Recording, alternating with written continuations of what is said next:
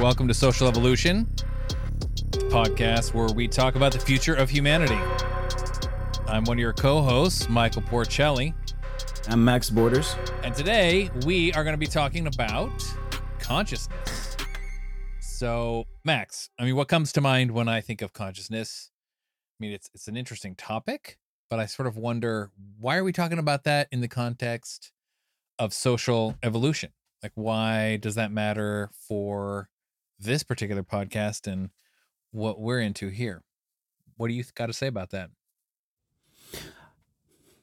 For me, and I hope you agree, and uh, look, I, I don't think this will be an episode dedicated to AI. I think we should definitely do an AI episode, artificial intelligence. But this episode in particular, uh, why why consciousness? Uh, you know, there is this idea of the technological singularity, right? We're we're programming computers to be more like humans in some way, and in fact, with uh, artificial intelligence, the idea is that someday computers will be as intelligent as human beings, and in, on some dimensions, they already are more intelligent. They're faster. Uh, they can do more computations in certain narrow spheres. But at the end of the day, on a lot of different dimensions, the idea is that they're going to catch up with human beings. Well, what does that mean that they're going to catch up from just a uh, you know data processing or or not access to knowledge Yeah. or or whatever? I mean, there's there's so many dimensions there, but one in particular Hmm. is has to be human consciousness. So the idea that it one day under the technological singularity, the humans will wake up, Yeah. or gain sentient. I'm sorry, the computers will wake up. The yeah, the machines will wake up. Um, it it prompts us to ask a series of questions about human beings. You know, You know, if if if they're waking up, what does it mean for a human to be awake, as it were? What does it mean for a human being to be conscious? And I think that there is a more intimate connection between consciousness, particularly on what we'll discuss, which is phenomenal consciousness. Okay. And I'll explain that in just a moment.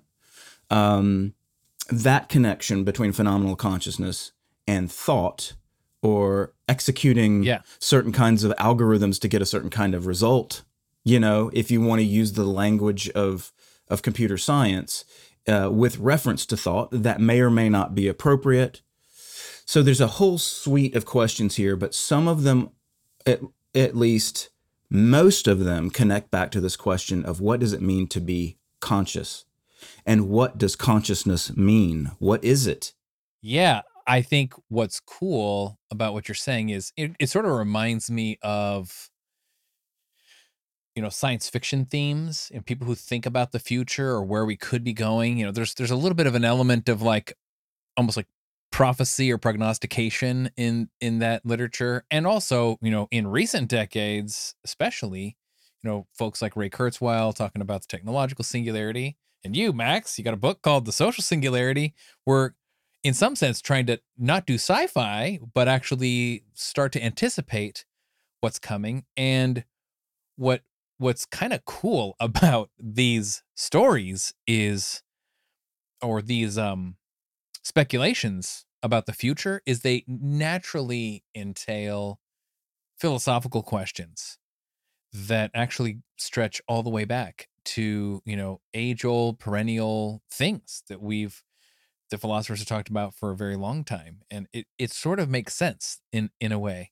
that these things are connected right? Like what's the nature of right and wrong or good and evil or morality or ethics? And if we're going to be building this fancy civilization of the future we're going to be building robots. Well eh, what are the ethical implications of that? And i know in my computer science department we talked about you know what does it mean to you know computer ethics and social issues so it, does come down to social issues and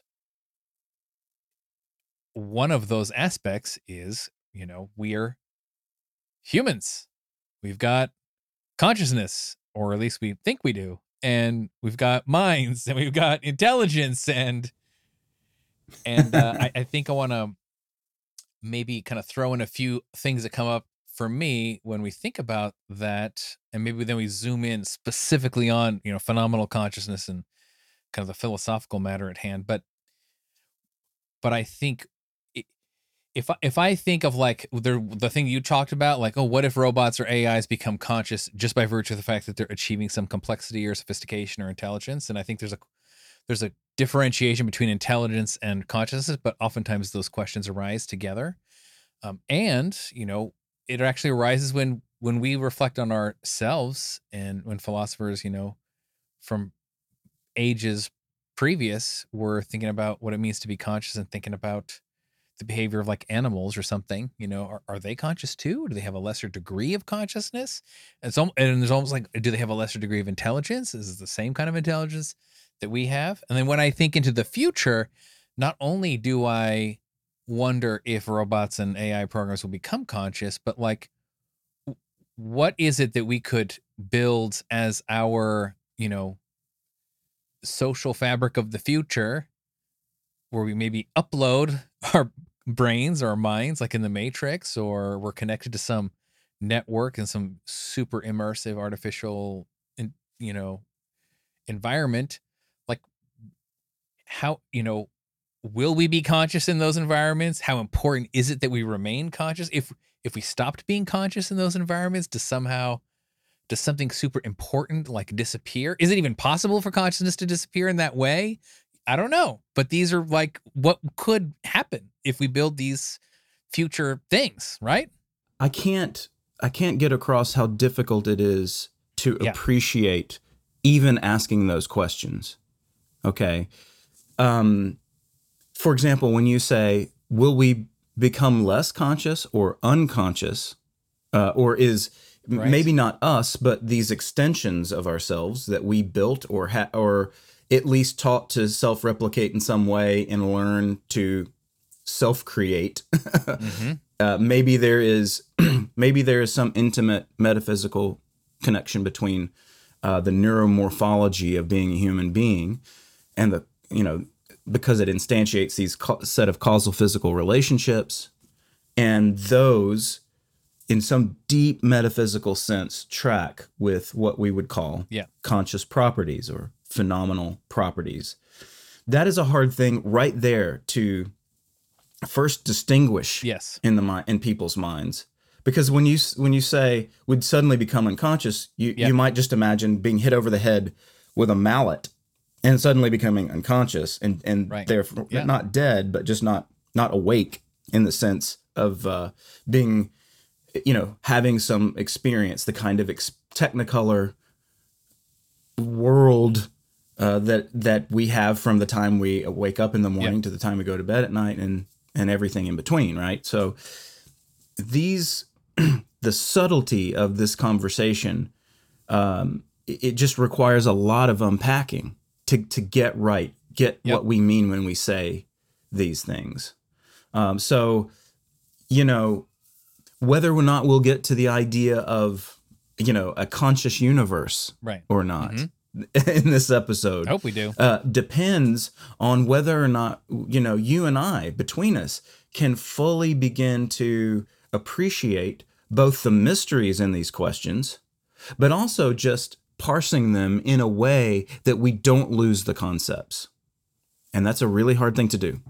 It is. I'm I'm excited to get into it. This might be a little bit more academic or a little bit more even like Max and Porch share about their understanding of like, you know, the philosophy of mind and consciousness studies and these sorts of things. And I think it was fun to discover, you know, back in the late 90s, you know, you were off in your world and I was in my world and you were in a philosophy department and I was in a philosophy department and like but there was a thing that was happening which was like kind of a hot topic of that time, philosophy of mind and you know, authors like Daniel Dennett and David Chalmers and the Paul and Patricia Churchland and other people were really in this discussion of like, what does it mean? What is it? Like, what is consciousness? And how can we talk about it as a, you know, an object of inquiry or maybe not an object, but a, a topic of inquiry of some kind. And yes, and that's what we're going to try to do here today, uh, exploring that. Um, why does it? Why does that matter, though? I mean, this is one of the things that you're really trying to get out of me in the big since the beginning here. Yeah, is yeah. why does that matter? It's like if this was a hot topic back in the '90s and 2000s, and it's enjoying a resurgence, surely because it's a lagging indicator behind Yeah. uh, all this interest in artificial intelligence. So it's suddenly here again. Yeah. You know, there's these philosophers going, whoa, whoa, whoa, whoa, you're getting ahead of yourselves, guys. Right. You know, you're being too reductionist. You're, you're, you're, you're uh, just because you understand some sort of causal physical processes by virtue of neuroscience or through uh, investigations of microphysics or, you know, Gödel's theorems or whatever. I mean, Yeah. you can throw math at this problem. You can throw all manner of physics and you know uh, uh, Yeah. um, just just neuro- neurophysiology in general. But that is to philosophers a bit dancing around the subject, dancing around the mystery, hmm perhaps getting closer to the core of the mystery. And some philosophers would say, "Oh yeah, we, we don't need to get closer to the core. We've already laid it bare." Others are saying, Yep. "Wow, but no, but what what are the, what about all these other intuitions that you are not explaining through your mechanization or application of physics or science, Yep. uh, hyperscience, objective hyperscience, and that's that's what we we want to to really pull philosophy back into the conversation. Let's do it. I mean, what I'm what I'm getting in terms of like what matters, and I think I think we gotta like put a pin in what matters and why we're talking about it, and then get into it. But I do think what I'm hearing and what you're saying, to paraphrase or sum it up, is something like, uh, it it needs to matter because, uh, we're kind of fussing with our own biology and our own future in these ways without maybe fully understanding what we're fussing with. And so there's some kind of risk, or maybe there's some kind of primordial fear or something that if we, like you're saying, reductionism or mathematization or computer upload, something, something, we might lose or miss out on some important feature uh, that is represented by this kind of core concept in the philosophy of mind, this idea of the phenomenal consciousness. Yeah, which is which is the totality of our waking existence. Yeah. So say more. I mean, it is entirely. Yeah. Yeah. So let's let's let's drop back for a moment and make sure that we have a appreciation of the distinction between subjective and objective. For example, Sure. Some linguists and philosophers of language, some uh, other kinds of philosophers seek to reconcile the objective with the subjective in interesting ways. That's Yeah. another deep level of inquiry in the philosophy of language or the philosophy of knowledge, which is called epistemology. But just to, to to acknowledge for a moment that there are, there are different kinds of properties. Mhm. Um, on the one hand, we might intuitively call them subjective and objective properties. Okay. Another way we might describe those in over in the overlapping domains would be conscious properties or mental properties on the one hand, and physical um, causal properties on the other. Okay. So let me give you just a little baby steps example of this. Okay. Mhm. Um, imagine you're you wake up in the morning and the fir- and and your mama's visiting you. Okay, and the first thing you notice when you wake up is the smell of coffee and the smell of bacon. Two of my favorite scents, by the Yeah. way. Okay. um, and wow, so I, uh, I, I, I get up and I wander into the kitchen, and of course, you, you want to say thank you to Mama because she got up first and did all that cooking. But pretty much the first thing I do after thanking Mama is get a fresh cup of coffee, hold it up to my nose, and grab a strip of that bacon. Even before I'm able to load my plate with all the other things that might be there, like grits or eggs or whatever. Now, that was me engaging in certain kinds of behavior. And throughout most of the 20th century, when you would talk about that process, it was in very what we might call reductionist terms. Okay. We would talk about, um, we would we would refer to consciousness, this this stuff we take for granted, and I just said stuff, but forgive me for a moment. This something we call consciousness, we just took for granted, right?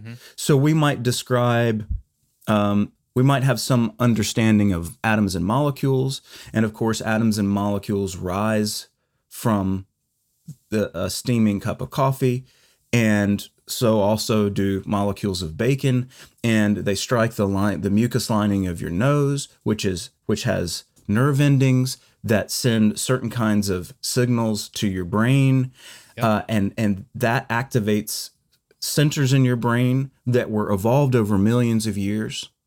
And the circuitry fires in a certain pattern that is recognizable because it taps into certain memory banks about uh, that you might find in a schema that we would call baconness or coffeeness. Okay. yeah. But there is in that moment uh, this causal physical story. Okay. Oh, yeah. and by the way, that that that that neurological firing that corresponds, by the way, with this set of sensations that we've just ignored up to this point, causes you to have certain kinds of behavior in stimulus response fashion. Mm-hmm. Okay. So the response is the behavior. It, it just mm-hmm. is the behavior. You know, what happens next is just that I grab for the cup of coffee or I grab a strip of bacon, right? Yep. But all so I just told uh let's and let's imagine also that I'm a a, a really really intelligent scientist and neurophysiology and the neurophysiology is completely known to me. So yep. also is the microphysics of coffee molecules and all that shit. Okay. I can tell you pretty much a complete causal story of from the behavior of grabbing that piece of bacon all the way back in time through my neurophysiology through my nerves cells in the body, you know, in my arm and all this stuff backwards causation, trace that causal chain back to um you know, lying in the bed and having those molecules strike the the lining lining of my nose, right? Yeah. So between that behavior and that experience is a causal story that seems to me to be relatively complete and especially causally complete. That is to say, mm-hmm. if we think of ourselves as physical beings in a physical universe, the causal story is is complete enough that we don't need all this other shit for that to have happened, namely the bacon grabbing behavior. Mm-hmm. Okay? And yet we have this stuff that is the totality of our existence, mm-hmm.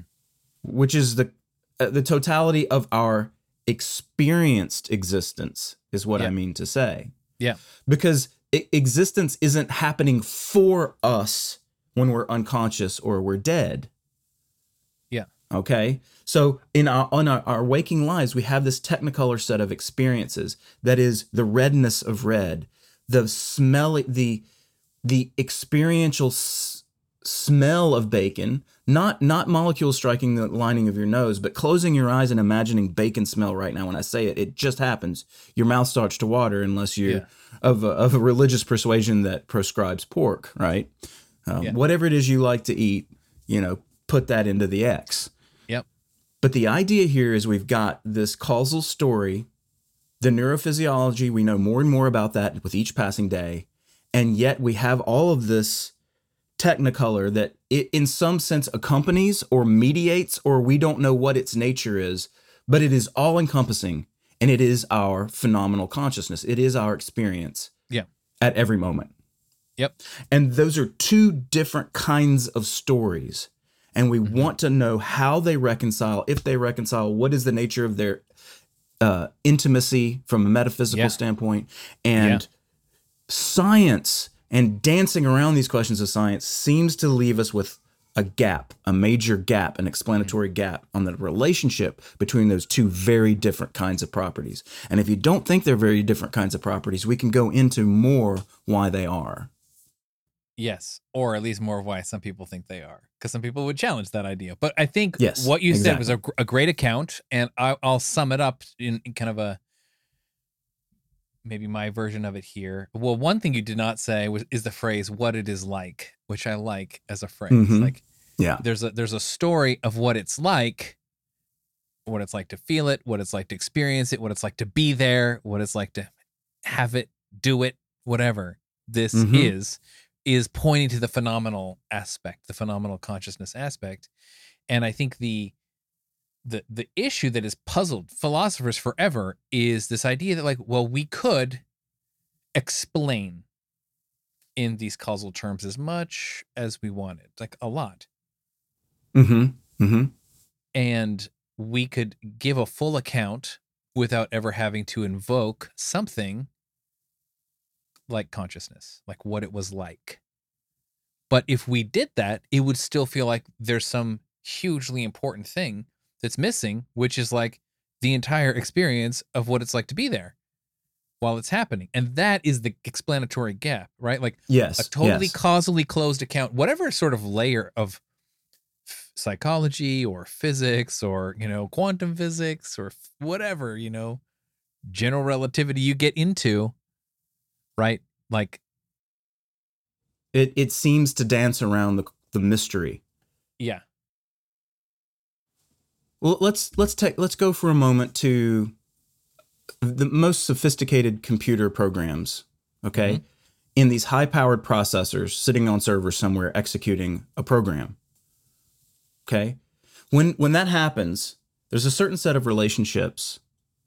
Um, you know, inputs into into the processors. Now, mm-hmm. all the sophisticated events that happen, causal mm-hmm. physical events that happen, that can be understood at the software la- layer through code and Yep. also at the hardware layer through the processing that is required to execute the code. Okay. Right. Right. All of these causal stories are also complete. Mm-hmm. What if we were to ask, what is it like for that computer to have executed that code? Right? it's a cool question. and and and I think the answer intuitively for us is well, it's not like anything. Most people would say, well, it's just not like anything. It's just a machine doing its thing. It's it's like a, a wind up toy. You know, if you have a wind up toy, it's just a mo- more way more sophisticated wind up wind up toy with transducers and and code and and this and that. But at the end of the day, it's instantiating through a machine some causal physical process to get a certain result. That is executing the algorithm. Yep. And and yet people who see human beings as embodied, as evolved, as living in a physical universe also can tell some sort of causal story about executing something that's causal Sure. physical, however different it may be. Okay? So when we think about what it's like and try to appreciate that, there's an old story from Frank Jackson, who was an Australian philosopher. He's uh, known for the story of Mary.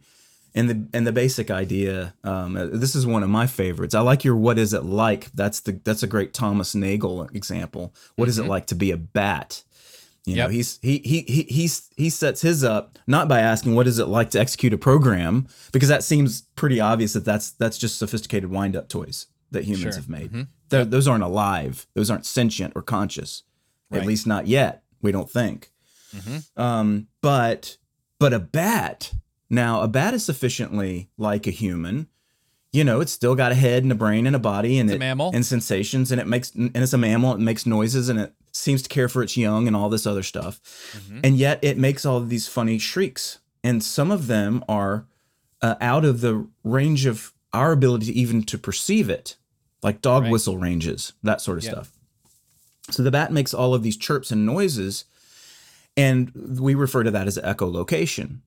Yep. The echolocation abilities that bats have uh, sends us sends sound waves out into the world to reverberate off objects, perhaps a juicy moth, mm-hmm. to come back, and that has a certain uh, level of resolution in the bat's brain that if we had echolocation in an evolved bat brain were sort of spliced into our bodies, we might also be able to know, quote, what it's like to be a bat, right? Mhm. Mhm. So I love that example too. It's like there, it must seem like it must seem really cool. Like when I look at my computer screen and I see the a picture of Michael Porcelli nodding his head approvingly, I hope. Um, then then I I then I you know I can describe this what it's like process. Uh, I that's I can describe the process on the one hand and I can describe the experience on the other. Um, but this is all something that's going on like an inner movie for me that no one else can have. But if Yep. it's a physical causal experience, right? If the world is physical and we are embodied in a physical universe, just like machines, just like computers, robots, uh, people too, what is this extra this extra phenomenon that Right. is this warm, warm, fuzzy, um, what its likeness Yeah. that that that accompanies all these processes for people when they perceive or they represent the world. So Frank Jackson, really quickly, and I'll and then and to to to try to put a a really quite fine a point on on this. Okay, I don't think that's too risky. Yeah. Frank Jackson uses the idea of this neuroscientist named Mary, who's the most fantastically smart neuroscientist you, you can imagine. In fact, she's so damn smart. She's won all the MacArthur Genius Awards. She's won the Nobel Prize. She's won it all. And that's because she's the most intelligent human being that's ever been on the face of the planet and know and has read all the damn books. But the whole time she's been doing her research and, and learning as she has, Mary has been living in a black and white room. Okay, that means all of the buttons and the dials, and she's clothed in black and white and whatever. Let's just, you know, Yep. there's some weird aspects of this story from the standpoint of being a, um, a, um, an, a, an intuition pump. But just, Sure. just for a moment, we're in this room that's black and white. Um, everything she sees is in, in black and white. The books she reads have, you know, white paper and black type. She learns all about the microphysical processes in the brain. She learns about all of the, you know, ideas about atoms and molecules. All of this good stuff. Being this this highly sophisticated scientist, she learns in in black and white. Right. in a black she and white learns room. about she, she learns about eyeballs and the visual Yeah. cortex and she learns about all the different rod cone types and the retina. Cones and rods. she knows all about Mhm. Color in a theoretical way. Right about the way light waves of a certain frequency appear uh, Yeah. uh, to to certain human subjects in certain ways that Yep. wh- that make them say red or make Yeah. them say blue. If it's higher frequency, they'll say blue. Right. Uh, if it's lower frequency, they'll say red. She understands all these phenomena. In fact, she understands them better than you and I or anyone else in the whole wide world. Right. And yet, one day, someone finally comes to the room and knocks at the door. Mm-hmm. And it's Michael Porcelli. He's got a big smile on his face, and he's holding in his hand a red McIntosh apple. Which he presents to Mary for the first time. And Mary, and I'm going to put my spin on the story, Mary weeps like these little kids. And these are my favorite videos to watch on YouTube, like these little kids getting cochlear implants for the first time Yeah. or outfitted with special glasses for the first time because they have certain problems with their retinae. Yeah. I mean, the, the she weeps because she has learned something new. And if she's learned something new, what is the nature of that thing that she's learned new? It's redness.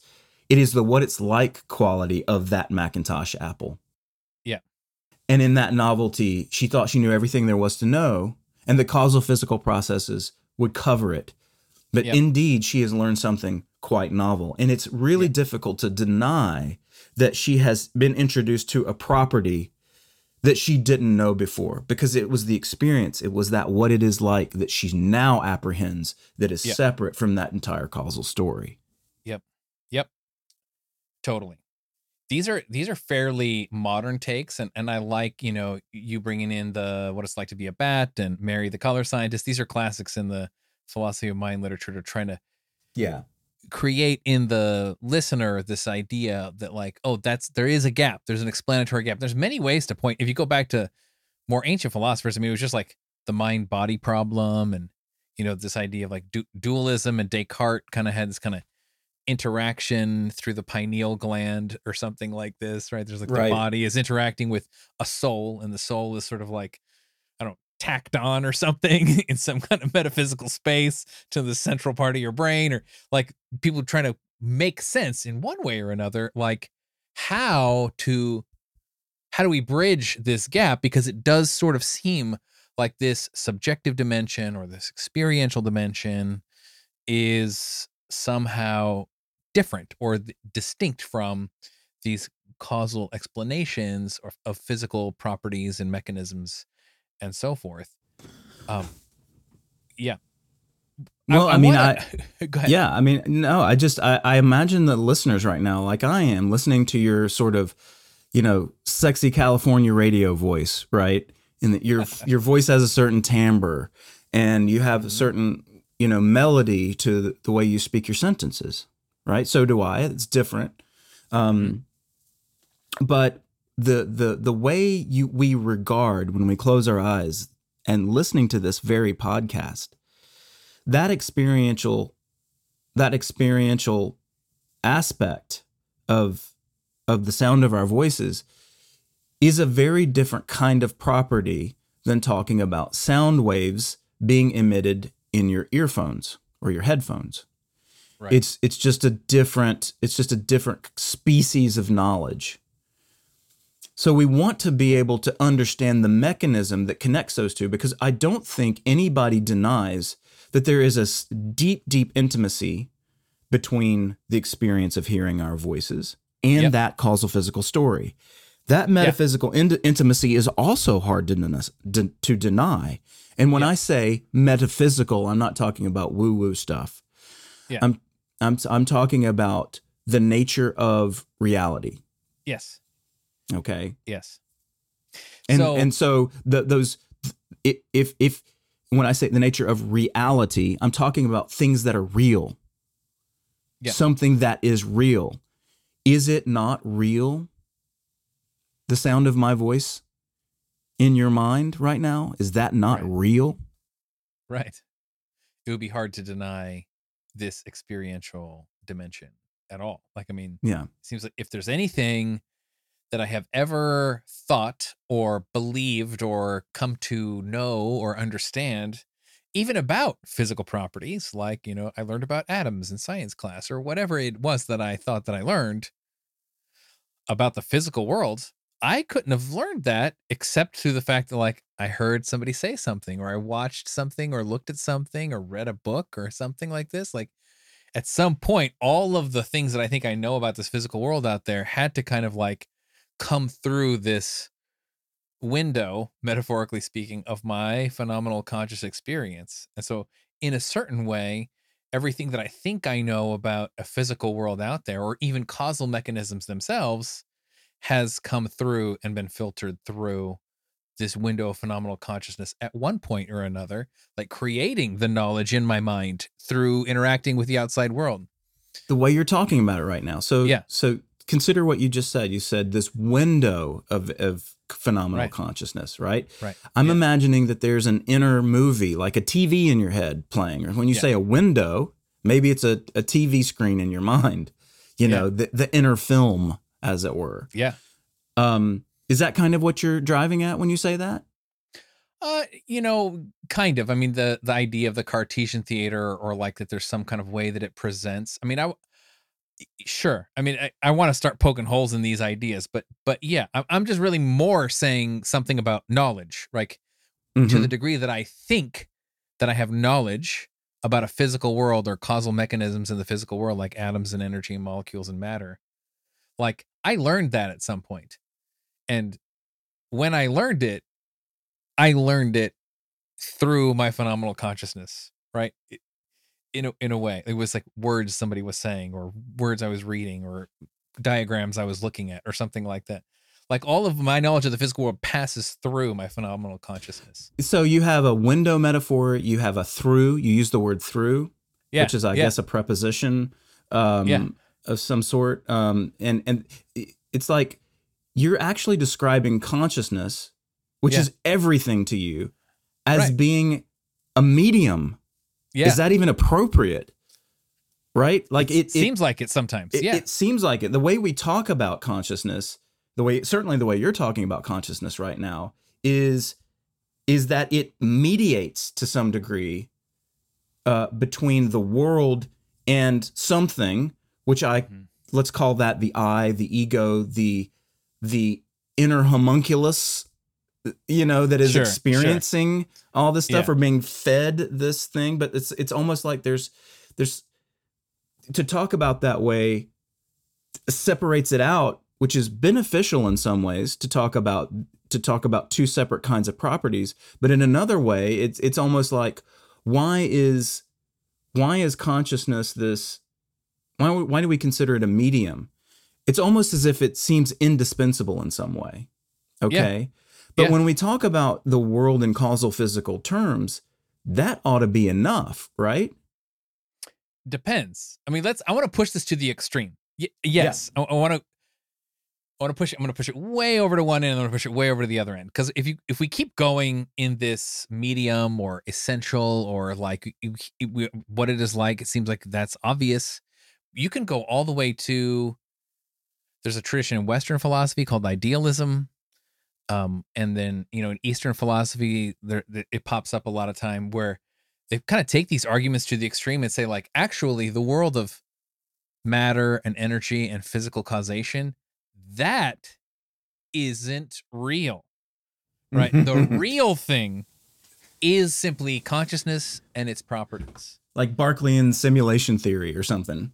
yeah yeah totally yeah Bishop Berkeley Berkeley. was the was the yeah bishop Berkeley was the english idealist um but you know there's a there's a lot in the continental tradition about idealism and this sort of pushes it in a weird way that is really foreign to a lot of the modern mind right it, the modern mind either thinks of it like as all physical shit or as this kind of like portal right? There's like a outside world and an inside world and there's some interaction between them or there's some passage through them like this medium or a cartesian theater or something like this. But if you if you follow the idealism which they kind of did you know i mean descartes sort of did this interactionism thing and you know the empiricists sort of like went nah screw that. We're just going to talk about physical shit right? But Yeah. then you know in, in northern europe the those philosophers went with the idealism shit like and they went took it really far and they were like what if it's all just projections of mind of some kind right like things are not even that's the whole stupid uh philosophy if, if a tree falls in the forest and there's nowhere to hear it does it make a sound and it's sort of like that's a, that was a serious question right It- no it doesn't you know because there's no perceiver right like Yes. the, yes. these kind of idealism uh versions of philosophy which are sort of like the consciousness or the awareness or the mind is the primary thing and everything else that we think of as physical is really just inside of the mind Right. And and there's the container metaphor of inside the mind, even Yeah. though there's this continuity with the rest of the universe that's in, in many respects undeniable. We think of thoughts as being behind that window of experience, that window of consciousness. Yep. And the outside world as being in front of it. Um, Yeah. And yet we we also think in some respects that that going back to this idea of consciousness being indispensable. Um, intuitively i want to ask you i want to ask you this question and i and i present this to the listeners as well um, imagine there's this big pile of rocks and dirt or something and there's a sufficiently advanced nanotechnology nanomanufacturing technology that allows you to take that big pile of dirt and manure whatever anything anything you want sand okay Mhm. and reproduce down to the last microphysical detail and Mm-hmm. I mean the last microphysical detail. Mary would be able to tell you how to how to do that.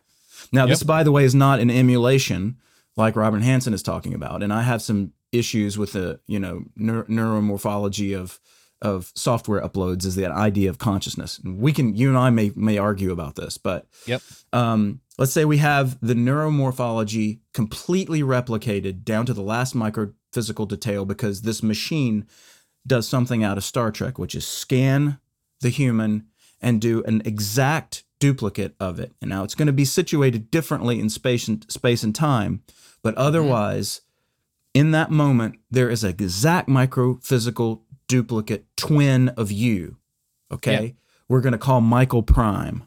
Okay, so it's Michael and Michael Prime, and now you're standing next to your microphysical twin.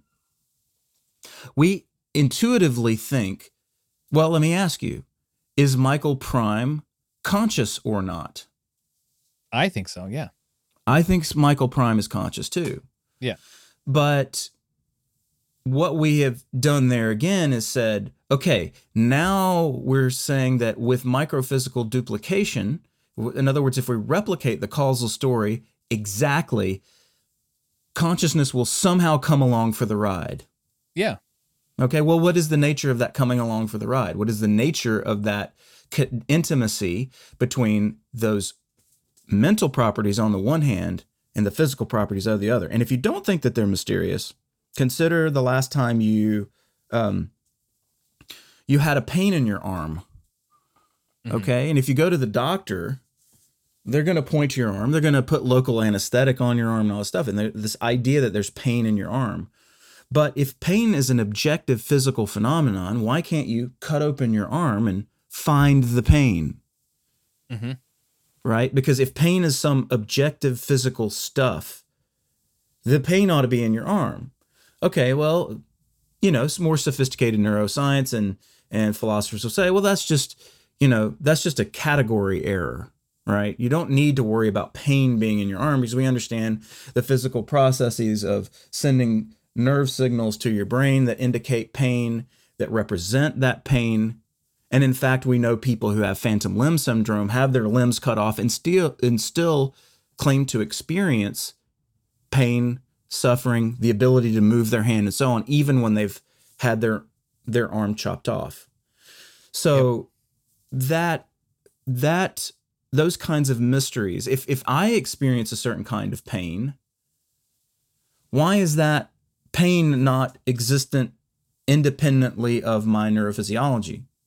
Okay, we're back to it being intimate somehow. But when we wanted to describe the mechanism of intimacy, it starts to break down a little bit. People, you know, yep. you start to get into this, oh, well, I mean, you get all kinds of crazy shit like Penrose microtubules and, you know, um, trying to understand to continue to deepen or complexify the physical story doesn't really shed a whole lot of light or heat on these other kinds of properties as such. Yeah. So, well, I mean, let's, I kind of want to get into a bunch of other ways of thinking about this because I think we've, I mean, there's a way I think we've really pointed to the mystery of it quite a bit. And, and hopefully people have experienced that. And maybe as we kind of circle around these other ways of handling it, the mystery will, you know, come along for the ride as well. Um, but I think some people really have intuitions the other way, right? Like it, it, this thing about pushing it all the way the other way. Like, let's just say, like, hey, you know, you've if you've ever gone under gen- general anesthesia, it was sort of like, you know, you disappeared for a while, you woke back up, or you go to bed at night and you fall asleep and maybe you have dreams which are kind of conscious but like there's there's times when you're not dreaming deep sleep there's no rem sleep happening there, REM sleep. So, all right, what happens there? Well, you're just sort of gone, right? And so, okay, well, there's definitely some we can correlate this pretty well. And this is this isn't like mysterious to people. We're like, oh, whatever the consciousness was that was happening during your waking life ain't there when your body's doing another thing. So it just it seems like uh, you know, the causal property of of some interaction between or whatever you want to call it causal or interactive or something is happening that's, that's correlating with the physical thing or even take the pain in your arm hey if you put in local anesthesia you know it's like we know these this molecules in this syringe will do a thing which will like disappear something out of your conscious awareness right yeah. like at yeah. some level it, to think that there's some weird woo mystical fucking soul realm of conscious entities spirits and souls floating around that are like immaterial like you know i mean this is most be- of human civilization by the way exactly what you're saying. I think of that is is spooky spirit stuff. Like it is just the extra stuff. It is this um, totally. non-physical substance to use Cart- descartes language some sure. spirit stuff that animates the body. I yeah. mean this seems to be uh, uh, this is the plausible story of consciousness for thousands of years, and it's only right. now in this yeah. age of, of of of, hyper higher sci- higher science that we're yeah. even you know we can imagine taking a functional MRI of your brain as soon as you wake up in the morning and smell that bacon. Right. So to your point, we can get right. it's like look at that. I could look at that 3D model of the brain. You see that red area right there? You see that green area? That's you experiencing bacon smell. What do yeah. you mean that's me experiencing bacon smell? well, I mean, here, this into I, am I'm, I'm trying to speak to our listeners who like have the intuition of like literally 180 degrees the opposite direction. Mhm. right? It seems really fucking obvious there isn't anything else, right? Like it's just like, look, if I fall asleep and the consciousness goes away and I wake up and it goes away, or you put me in anesthesia, it goes away, and I come back and it goes away, or I fucking, you know, take some LSD and it changes it, and then I, you know, or whatever. Like there's there's we have so many examples of like shit that's basically like molecules and energy and matter doing something radically to our lived conscious experience. It seems like whatever it is that the consciousness is is very very tightly coupled at least to whatever the physical substrate is. I don't think it's this i, I mean I- don't buy these dualist i'm going to get a little argumentative here like these dualistic style arguments like you know chalmers in his book the conscious mind you know kind of is a response you know daniel dennett wrote consciousness explained which is sort of like some people say it's consciousness explained away because he's like a very physicalist guy.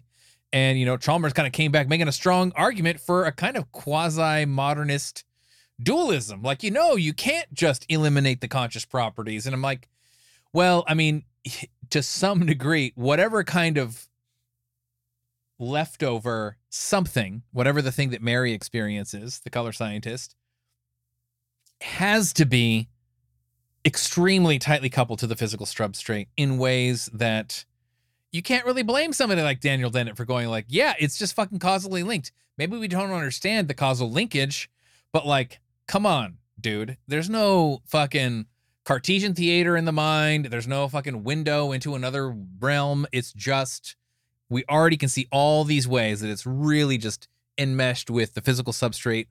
We have so many examples. It's a bit silly. Well, here's to think here's a here's here's where I think the mystery deepens, and I want to I want to pull us back from. And I I totally I I, I told I told you this in the past. I am yeah. one who's very drawn to what is known as eliminativism, which is this. Daniel Dennett is a, a Paul and Patricia Churchland also uh, I think are known as as these, um, and I love Daniel Dennett. I mean I you know I Yep. think the guy's great.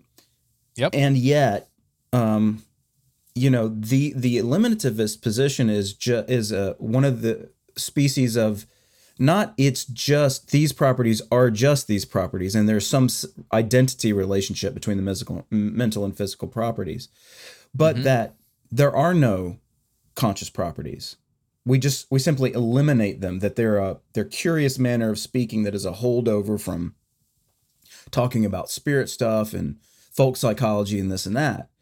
And and instead it, there is this it's so tightly coupled so as not to exist which is to say it's an illusion. Well Sure. you know and so that's going to run squarely into people's intuitions about about things. Um and and I'll and I'll explain why. So let's I'll, I'll, I'll stick with our, our coffee example our bacon and coffee. Let's use coffee this time. If you have this behavior of reaching for the coffee that is goes back to the story of the coffee molecule striking the inside of your nose and creating some kind of sensation in your brain we said that we stipulated that that is a complete causal story okay? Mm-hmm. that if we were some sort of robot that could we were programmed to sense through sensor technology those molecules and engage when when you sense that you engage in the grabbing behavior of your of a cup of coffee anytime it's nearby and those molecules are emitted from the cup you could program the robot to grab it and pick up the cup. And yet we would not ascribe consciousness to that causal physical process. We would also say that that causal physical process despite being in a human being is 100% causally efficacious. Do you see what i mean To by explain that to to explain it. to explain the grabbing behavior. That we did not need the what it's like properties to explain the grabbing behavior.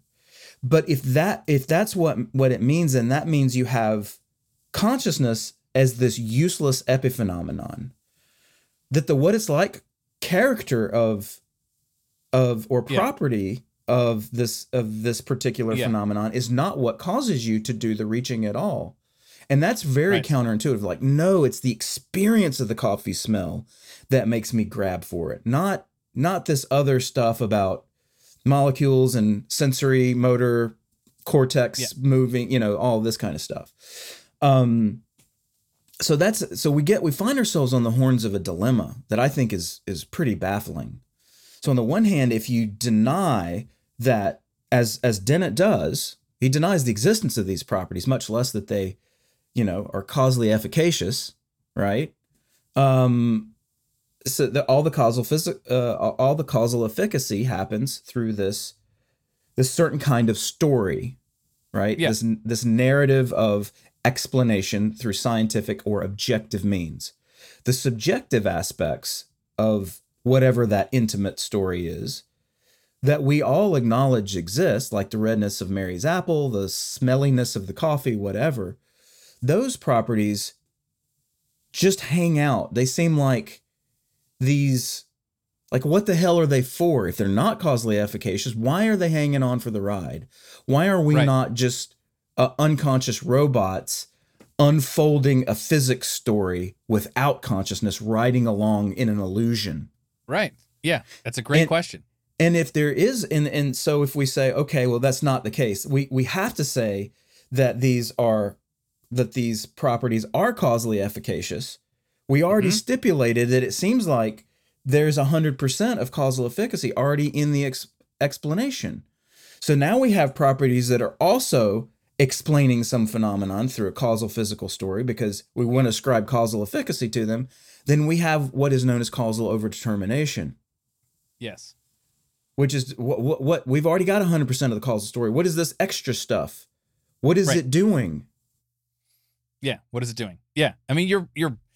I love that you hit this one. I mean, I I'm I'm I'm feeling the part of me that wants to c- counter argument. and Maybe we're gonna recapitulate some internal debates of in the philosophy of mind here. But what I'm getting about the one you just said here to sum it up is okay. it- It's a I think of it as the problem of epiphenomenalism, right? What you Yeah. talked about. It's like, well, if the conscious, if we have a full causal story over here with all the physics, but there's this other thing that comes along for the ride, that's the awareness, the consciousness then but it doesn't do anything that doesn't seem like it makes any sense either especially i mean if i were to fucking just say to you hey man i'm having an experience of what it's like to be here right like mm-hmm. what, what's cause what the fuck is causing my mouth to do that besides the fucking conscious properties right? Right. so you can't define the conscious properties as strictly non-causal. Otherwise humans like you and me would never say shit like ooh the redness of that red right? Like we just we would never say those words. So there, has to be something right? Like i think epiphenomenalism is crap. I mean i think i think you the, the overdetermination causal overdetermination is another reason why it is as well. Like whatever it is But those It's are the horns of the dilemma. You either have Yes. to be committed to causal overdetermination or you have to be committed to epiphenomenalism. i don't know i don't think so but maybe i mean there's th- Well, this if is we where can we get if we can split that baby somehow or get out of that problem, right then then we're then then you know we may be able to contribute something come out of come out of philosophy of mind retirement and contribute something to literature. Sure but I'm, I'm just saying like these different competing schools of thought try to do that. Like if you i think the emergentists actually um try to answer the problem of the epiphenomenalism in some way right? Where they're saying um they're saying something like look what whatever those conscious properties are it's some kind of byproduct. Let's just say there's you know a dumb dumb rock or dust moon dust or some you know there's nothing there right? It's just very simple, you know, molecules of matter kind of just stacked up randomly, clumped together he- in heaps, right? But then you get something like um, a complex enough structure, right? Whatever complex enough means, let's just leave that aside for a moment. But whatever Mhm. that is, it starts to exhibit something that is like a conscious property. I mean, the simplest example in the philosophy of mind is a thermostat. Like, is a thermostat conscious, right? And you, you know, Mhm. it might sound weird, like what the heck do people what do you mean why? But like, well, it has a, a sensory input, which is the temperature, right? And it has an actuator, which is like to switch on or switch off Mhm. right the the temperature control mechanism. So it has a sensor and it has an actuator and it has an internal state. And essentially the internal state interacts with the sensor and the actuator in a feedback loop and maybe that right there is the sufficient degree of physical complexity that to give rise cut- to some conscious to give property? rise to Yeah. some conscious property. And then if you kind of like, you know, give your thermostat a mouth or something or a memory or whatever, like it can start to tell you, yeah, it was hot yesterday, so I turned on the AC and then it got cool and then I turned on the heater and it was at this time, right? Right? You could just imagine just adding a few more features and maybe, you know, I'm adding a whole big chunk of features here, but but whatever it is, if you give it an ability to communicate about what it's doing, it might then indeed start to exhibit the behavior like they would have us impute consciousness to it like i believe you're conscious max but i can't i never and this is the problem of other minds like i don't have direct Mm. access to your consciousness but i believe that your consciousness because your behavior exhibits some version of the whatever it is that i would impute consciousness to in a kind of transitive way by observing your behavior well i mean if you're talking thermostat was was doing something like that you might be like oh it's a simple it's a super duper simple organism that can communicate about its interstate, including interacting with the world based on its interstate. Maybe it is sufficiently conscious, and that's all we need. Like once you get to this level of complexity, you cannot help but impute something consciousness like. And if it can communicate, you cannot help but talk about it in those what it is like terms. You just well, can't we, help it. we we know there are single celled organisms that have this sensory input kind of thing that you're talking about. Like they're able to Yeah. determine something in their surrounding. And it's like if Yeah. Like an amoeba. yeah. amoeba, yeah, it's like it, it, if if it gets hot by a certain number of degrees, turn left. You know, it might be Yeah. as simple as that in terms of its quote unquote programming. If you think about amoebas being, and you know, they have a high degree of complexity relative to other things in the universe, like a simple atom. Um, but they're far less complex than than a multicelled organism or even a higher level organism like a fish or a cat or an ape. And when we we think of it on a continuum of complexity, it seems like that there is a broader and deeper level of both phenomenal consciousness and intelligence that accompanies this complexity. So Yes. there's no doubt that complexity plays some sort of role. Um, the question is, does does complexity suffice to explain the relationship between the mental properties on the one hand and physical properties on the other? Um, maybe, maybe there's a part of the explanatory gap that gets covered through so, some some understanding of complexity, the relationships between parts and wholes. We are, after all, multi-celled organisms. You know, each each Mhm. individual Mhm. cell might not be conscious per se, but in the aggregate, the way they're configured, there seems to be something that happens with that Yeah. level of complexity that we can point to and say, okay, that's significant. So, ha, ha, what then? Um, you know, going back to this question of, of robots and and artificial intelligence, and not to linger on that too long because we want to do a whole episode on that, as we say. Yeah. Yeah. But it seems like if we can begin faithfully to represent or replicate the the the minimum viable of what you just described of those inputs outputs and everything in, behe- in in between and not be behaviorists about it because behaviorists thought everything in the brain was kind of a black box.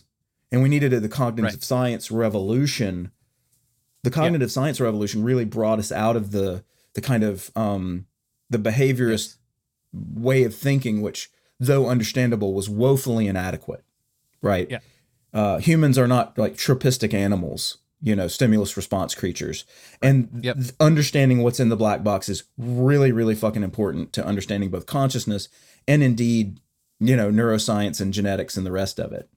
Um so so yeah so like does tell me about your your particular views on on this question of complexity. Are you are you um persuaded that that does some explanatory work to unpack that connection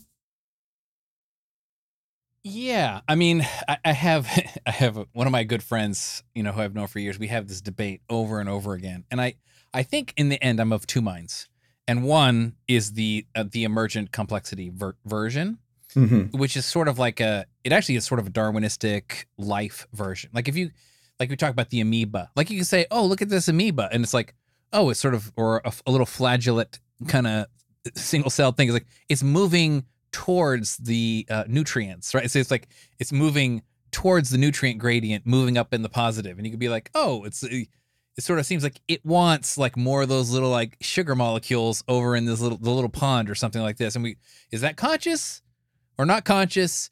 In some way it starts to collapse down to like what we mean by almost the same thing we mean by life or a living thing right? It has some kind of kind of a relationship with its environment where it's sort of a local decrease of entropy right? There's some kind of thermodynamic dissipation process that it's doing with its environment. And it's sort of like kind of like acquiring some of the energy kind of in a in, in a in an asymmetrical way you know across its boundary it's sort of like hoarding up some energy and is using that energy to build some kind of internal mechanisms out of like little molecules and then it uses that to essentially like gather more energy to right keep persisting. And you would be like okay let's say this is some rough approximation of what it means to be alive right? Well the complexity emergence view of consciousness i think kind of correlates pretty strongly with these kinds of intuitions about life. Like whatever properties that the what the biophysics has that makes the thing sort of appear to be alive is just what if it's just basically one and the same as some kind of like proto consciousness maybe not a fully fledged human level of consciousness but let's say it's sort of like a degree like a drop of one of these mental properties you might say. And you kind of have to keep building up more of these layers of complexity and if you kind of you know think of um Douglas Hofstadter's uh, book "I Am a Strange Loop" or his Pulitzer Prize winning book uh, Gödel Escher Bach from way back in the late seventies, he talks about this idea of like, well, if you if you get like a sophisticated enough multi-layer feedback loop inside of the information structure that is built out of molecules, neurons, or whatever the hell it's built out of, sort of he's trying to abstract it one layer away so it doesn't matter what you're talking about it being built out of but it's sort of like some kind of nested recursive layers of self-representation Yes. right and and once you have that you start to get something that looks like the human level of consciousness or maybe the the dog level of consciousness or the the mammalian level of the brain or what whatever kind of thing where suddenly it's like oh it's it's not just sort of you know just immediately responding to like nutrients in its environment like an amoeba go like go get more nutrients is you know it's actually has a representation of its own internal subsystems. Antonio damasio talks about this too with his somatic marker idea like as the kind of proto consciousness that there's actually some interstate representation of the internal whatever soma the body mind system and that thing inside of an, an information structure like that relates that internal state to external percepts right? And now you're starting to get like the beginnings of a narrative self or ego or whatever you want to call that thing that that is kind of getting you to this layer of consciousness that kind of we have we have that would have us fucking say words about Yeah, being yeah. conscious beings right like Mhm. once you kind of ramp up enough of this thing you get a multi-layered feedback loop and that information structure is the thing that would have you at least have human-like consciousness that's being built out of this kind of proto consciousness that say like a thermostat has you see what i'm saying this Yeah. is the emergentist account that i like i like it Uh, it's it's um it's a curious it's a curious thing to think about because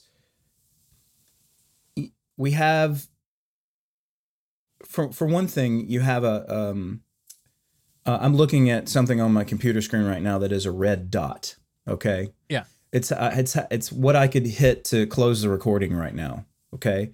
And that red dot appears to me in a certain way. Appears to being the word phenomenon okay? Yeah there's a close connection between appeared to in english and the latin or the greek rather latin or greek maybe both hell i don't know phenomenon. Okay, Yeah. this appeared to quality um, of our consciousness, um, and yet we have to parse. Just focusing on that one red dot for a moment as one single qu- quale, okay, which is the singular version of qualia. Qualia Yeah. being the totality of our experience. When you start to talk about this complex array that seems to be interwoven of a theory of the theory of other minds with Michael Porcelli, he's wearing headphones. There's all of these other, I'm tapping into all these memory systems and all of this other baggage from having known you that accompany my perceptions of you on the screen. But if I, I but I can get I can get rid of all of that and just focus on the dot for a moment, the red dot Mm-hmm. And there is some some specific quality in, in experiencing that red dot its redness that appears in my consciousness and i can isolate that. That isolable quale of redness if i just restrict a conversation to that for a moment then i want to know going uh going backwards on the complexity continuum. Let's say it's a continuum from highly complex which are human beings and our and maybe our future robot overlords or the aliens that are waiting outside of our stratosphere you know Yeah. to, to meet us.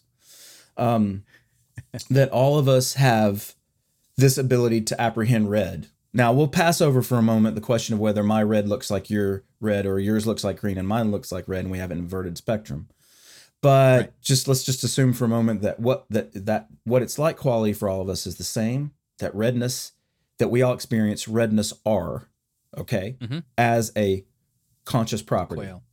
Yeah, and then we extend that backwards through layers of diminished complexity how far does that quale redness go Right.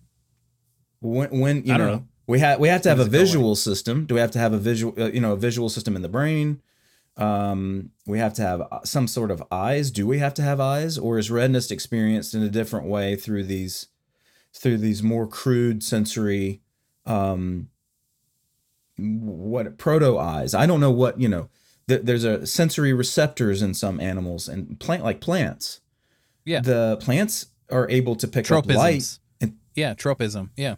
Yep, and tropism is a response to to to different levels of uh, for photosynthesis purposes, but also because you need to be drawn to the light to get it. But if you get too much, uh, you need to back off. So you'll get you'll you'll find plants moving away from the light, and that tr- the you know those tropistic creatures are definitely stimulus response. But the, is there something it is like for them to experience more red light or more blue light, for example? Yeah. And Yeah. the, and that qualitative aspect of their experience does it ex- even exist or is tropism simply a causal physical story that doesn't require this other epiphenomenal baggage um Yeah. and so i you know it, it seems intuitively plausible that that complexity tracks with the ability to see to for me to apprehend or ex- be able to experience or have a what is like quality of the red dot on my screen right now but i'm not Yeah. sure it uh, explains the connection at that point the mechanism at that point for that metaphysical intimacy between the two properties mental and Yeah. physical I mean, this is a little bit, you know, uh, either there's a way you keep trying to pull into the mystery of it, and I and I respect that, and I get it, and like you know, if I if I look at um, writers like Sam Harris or listen to how what he says about consciousness, or his wife has a new book called Conscious, and she likes to do this too, and very much in the tradition of David Chalmers, but like, but but trip out on this man, like what? How in the world is that really? Why does there have to be a quale there? Like, come on, like you can account for this without a quale, and you know, and and uh, and my inner Daniel Dennett, like, which is the this is the perspective of man, at least during this portion of our conversation, says like, I don't think you need to have something that radical as a qualia or a quale or a conscious property. Uh, You know, it can simply be, you know, it, and and we can put placeholders here as many of as many of them as we want, which you might say is, is lazy philosophizing. But let's just say like whatever this is, it's an interaction between these subparts, right? We this is um to kind of invoke uh this idea of like sub agents to the human brain. I mean, this uh you know the corpus callosum split brain experiments gave us some experimental indication there could be you know two major sub agents in the body you know ian mcgilchrist talks about this in his book um the master and his emissary uh and split brain people have talked about it for a long time. Marvin minsky in 1986 talked about the society of mind. Like what if there's a whole bunch of sub agents here in our brains that are just attending to different things? Um and even in the therapy world you have like internal family systems or kind of parts work or parts therapy. Like get these different parts to talk about you know what they want inside yourself like as a almost like a therapeutic process right? And and i would say there's you know in uh both ai research in terms of the society of mind stuff that minsky was talking about and in the therapeutic one you know um these these intuitively kind of make sense it's a split brain it makes sense with that and it makes sense with Dennett's. Uh, he calls it his multiple drafts theory, and like, w- well, okay, this this uh, linguistic part of you, you know, what the the part that talks or that forms words to talk, what is it doing? Well, it's kind of, you know, if, if you're kind of quiet, you know, and you're not talking, sometimes you can notice little kind of like words pop through your mind or little sentence fragments, you know, little blips. And it's like, what is that thing doing? It's sort of like it's almost just sort of like it's over there, ready. You know, you need to talk okay, here comes a stream of words, blah, blah, blah, blah, right? Like, and it's whatever. And then there's some other part of you that's like, I don't know, some narrative uh, autobiographical. My name is Michael Porcelli and I was born in Escondido, California in 1974. And then I went to this school. And then, right, like, yeah. this historical data bank kind of like strung together like in a narrative style of a database. Okay, that's in there. And there's this other part that's sort of like, you know, light, color, objects, right? It's just going like 3D world. It's just completely reconstituting a 3D world out here, right? And then I'm like, oh, then there's some kind of social part of me. It's like, oh, other minds. Yep, there's another human being over here. His name is Max. Yep, and you're talking with him. Okay, cool. And then somehow there's some like output where I can like interact these things together where it goes, yes, the the quale of that red dot, bro. like, like, yeah, what am I there's doing? There's a continuity among all of those different systems that makes yeah. it that makes it holistic. Right? Yeah. Yeah. Yeah, um, but what if the, the the the emergent account is saying like it's nothing more than that, right? It's nothing more than some confluence. I mean, I, I, let's say we have this, you know, like Hofstadter said, this uh recursive layered self representation where I can just, well, what is that? Well, that's another process. That it's the introspector. It's sort of like what's going on in there, right? And it goes, and I can do this thing, all these things together. But like, I could ask myself, what's going on in there? There's a red dot. Okay, here's a here's a narrative part that can make words, and I'm like, here's a max that that can listen to the words, and it goes like, blah, the quale of a red dot, blah, and like, what is that? That's nothing more than like all these subparts sort of got into a little queue for a second, and they just went boom, boom, boom, boom, boom, and then I fucking exhibited a behavior, right? And that seems like seems like what it is like seems like i'm narrating a conscious experience but it's not necessarily that there's some kind of like cartesian theater that there's has no a, cartesian strict theater. continuity but there's right. no strict continuity there's not even a strict continuity of consciousness like necessarily there's just a bunch of sub agents kind of yeah, in a this, row. This reminds me of that multiple drafts theory from uh Dennett yeah, too. Yeah, that, yeah, that's his thing. Yeah. yeah, I you know I um it the before we, uh, I, I want I want to you know give eliminativism its due because I I really do think that my instinct it's a bias. Let's call it a bias. My bias sure. is an Occam's razor kind of kind of thing, right? For anything, right. I, I'm biased to for science to science, and yeah. and and I believe that science has demonstrated throughout history um, that it knows how to do more explanatory work than anything you know than than any other kind of or mode of being human to confer yep. understanding and so when there is this great temptation to defer to science so you get the douglas hofstadter self-referential loops sort of uh, you know and you can map you could probably he could probably do some sort of mathematical equations to to sort of describe or limn that phenomenon. Um, in, in a way that would make a mathematician feel like feel like ooh that field seems to fill in the gap nicely and then there you know Yep. roger penrose will come along and describe this this phenomenon of microtubules which is a theoretical Right. construct that he as a physicist has that at the level of consciousness in the brain that there's a certain uh, physical Yep. property of microtubules and when it does a certain thing boom that represents consciousness and look there are all of these different kinds of kinds of stories in physics stories in Yep. math um and Yep. and and and they're they're almost like extra philosophical outside of philosophy in the way you regard them. Because philosophy deals with the subjective and they're dealing with the objective. And so when you say look if the, you're you're trying to describe a cartesian theater that doesn't exist yes yes. But to, to deny those conscious properties as they appear uh, in every moment of waking life is equally problematic in in in sort of being at odds with our intuitions. So Yes. my bias, my intuitions about conscious properties are strong. My bias to, towards uh, scientific explanations, and I love the sort of fractal aesthetic Yeah. nature of the kind of Hofstadter line of thinking because Yeah. you know when you, you talked earlier about taking acid or taking mushrooms you can see the sort of fractal nature of consciousness in in those in those kinds of experiences and they're radically subjective experiences. There's no scientist that can come along and tell you exactly what you're perceiving. There's at least is is it in principle possible that I don't know, but there's something radically subjective about the, ex- the hallucinatory experience of someone taking acid. You might be able to do a Yeah. functional MRI. You might be able to do a neuroscience of 50 years from now that say they are likely experiencing something that looks vaguely fractal and has light sources, and they're tapping into these certain memory banks from their past to do some kind of, you know, vague impressionistic maybe theory of what you got going on in you. But that that is a hard that what is going on inside the person who's taken the LSD is Yeah. profound and direct in ways that the functional MRI and its accoutrements will never be able to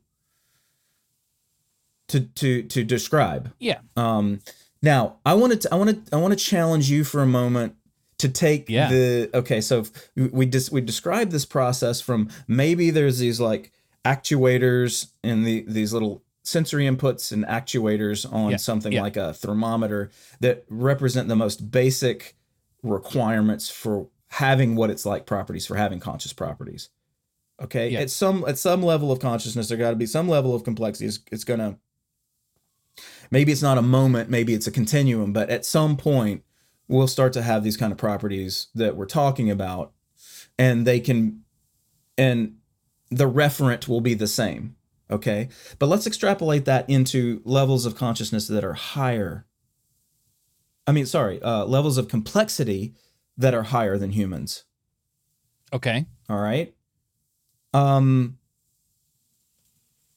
and let, in fact, let's talk about the universe as being uh, the multiverse even as being one of the, of those levels of potential levels of complexity that Yes. Could have higher level emergent properties. This is the thing that th- because and I want because this is the way I'm acknowledging your emergentist thesis. Because I do Yes. think there is something to this. I'm not sure it resolves the questions of the explanatory gap between physical and mental properties, but it definitely there is some at least correspondence to level of complexity and richness of conscious experience. Yes. Okay. And same goes with intelligence and same goes with other Yes. other emergent properties, okay? Mhm, That mhm. would you you might bundle with consciousness. Sure. And ask yourself what is it like to be the universe? And my Mhm. answer to that question is I sure as hell don't know because I don't know what it's like to be a bat either and experience echolocation as a conscious property. But I can tell Yeah. you this I think bats do have some experience of echolocation, that there are phenomenal properties associated with being a bat. And Yeah. therefore, there could be a level of consciousness associated with emergent properties in the universe. And this is where I this is where I this is the moment I went from, by the way, just I'll confide in you, being an agnostic instead of an atheist. Okay. Not only did I ha- did I have peak experiences with certain substances we've been talking about on the show um, that caused me to f- have this sense of uh, of the ineffable and the noetic um, as properties of of experience of my experience that made me back Yes. off from my rabid atheism and the like the, the Sam Harris variety. Um, Yeah.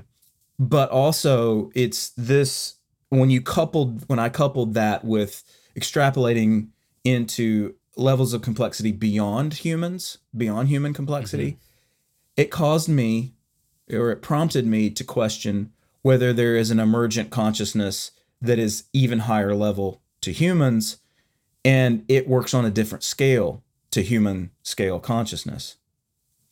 So that Mhm. prompted me to walk back from the the precipice, I guess you could say, of atheism into agnosticism to say, okay, maybe the universe is consciousness. Maybe there is this collective all mind that has causal properties that are far more sophisticated in their interconnections and their holism and and they are accompanied by emergent properties of consciousness on that are orders of magnitude more complex and and strange than I could ever imagine. Um, and that that could be something that is, if not God, a deity of some sort, a living universe. like a super conscious thing. Yeah. Okay, this is this is fun because I think we're gonna branch off from, uh, you know, it's kind of weird that you you were sort of thinking of it as an extension of emergentism, and and I think I can get behind that. I think there's a way I follow the emergentism sort of all the way. Like there's a I, I let me just say like if I have parts, I have a an inner sort of Dan Dennett emergent complexity part, right? Yeah. and this part can go all the way as you say kind of super scalar like like supra human whatever integrative entity thing um but i also have an internal panpsychist as well um Tell us about so that. and i Tell well us about I think both of these those two things. th- they kind of they kind of wrap around in this Yeah. sort of weird way Okay. like i actually in the real early days of wikipedia i was sort of just finding wikipedia pages that didn't exist yet and i created the panpsychist one like a long long time ago Bless you, my it was- child. te- it, wa- it was terrible, but like it's been much improved by others since I was there. But uh so panpsychism, just real briefly, is this idea that like, well, it's not just amoebas. What if you can push conscious properties all the way down, right? Like, let's say it's not even an emergent thing, right? The thermostat is the simplest example. Let's just say it's a an actual kind of um fundamental property hmm right? In, in the same way you know that you know we you know certain versions of physics think of matter and energy as fundamental properties. If you go to quantum theory you know it's not even matter and energy anymore. It's wave functions. And a wave function is a weird mathematical thingy which is kind of like energy and kind of like matter and kind of like neither. It, it almost like a wave function like emanates matter and energy out of it but a quantum physics person would say, no, that thing is the real thing, and these other things that we see and experience as matter and energy are are like actually emergent properties of wave functions. Well, what if it was sort of like that? Like, what if there's some, you know, conscious field, right? That's actually just woven right into the fabric Yeah. of fundamental physics. And are you? And Is that this to me is is a, this pan, more a like panpsychist view. uh what is his name? Capra Friedrich. Uh, I can't remember his name, but there, there there's there's uh, Yeah, there's yeah. two different yeah, versions Friedrich of this. Capra, yes. there's yes, analytic them. philosophy versions of sci- uh, panpsychism, and then there's this sort of woo. Um, version. yeah, that, that's more like, uh, like verging on pseudoscience, but also kind of interesting in its own way. Yeah, yeah. Uh, I can't remember. The, the Tao of Physics was one of the books I think Capra wrote, and uh, there's another one Yeah, very similar, very similar themes. I mean, this is there's a there's a place I don't want to go, which is you know the kind of Deepak Chopra. Kind no, of, right. I don't either. Dime store version where it's like, look, it's like it's the conscious brain that's collapsing the wave function, so our minds are creating the universe, and I'm like, mm, like no, it's not the little human brain with the eyeballs that's like creating the experience outside of itself, which is weird. I mean, I, I don't buy that at all, but I do think if you Bohm did it too, the implicate order, David Bohm, and he was a serious physicist. And, and if you read actually some of these early, like Schrodinger and um, uh, I can't remember the guy with the started with an E. I can't remember his name. Eddington, I think. These guys were fairly mystical. These these quantum physics and actually Ken Wilber edited together a book called Quantum Questions where he took some of the most mystical passages written by interesting. hardcore yeah and like and like and Bohm is one of them and it, this is a little bit in that department or in that area where you're, you're kind of saying like maybe you know maybe there is further science. Like even physicists will simply tell you like look we cannot reconcile Einstein's general theory of relativity with quantum physics right but we have had the experience you know you know in the uh, Kuhn's idea of the scientific paradigms changing we've Mhm. already had the experience of like New- the Newtonian physics worldview giving way to the you know Einsteinian one, where the Einsteinian one explains everything the Newtonian one does and explains more. Mhm. So it's like it's like a proper you know superset of Newtonian physics, and the construct, the mathematical construct, is different than the Newtonian mathematical construct. You actually get rid of this sort of like fixed Cartesian grid that is sort of built, you know, on the ether as a fixed reference point. All of Newtonian physics is based on that, and it's like Einstein comes along and says, "Guess what? That's not there, right? It it's not there, and we can do better physics if we get rid of it." Which sort of it starts fucking with almost like our folk physics intuitions of like matter and space at the kind of scope and scale that we're at. But if you go, if you if you take this idea that well, there's probably a further paradigm shift in physics somewhere in the future that maybe integrates quantum and Einstein yeah there are definitely some people that are like, oh, that's where we're gonna discover the fucking consciousness field, maybe, or the thing that is the the fundamental thing, right? So Mhm. at this point, it's not, it's not sort of like the an emergent supermind, which I'll come back to in a minute.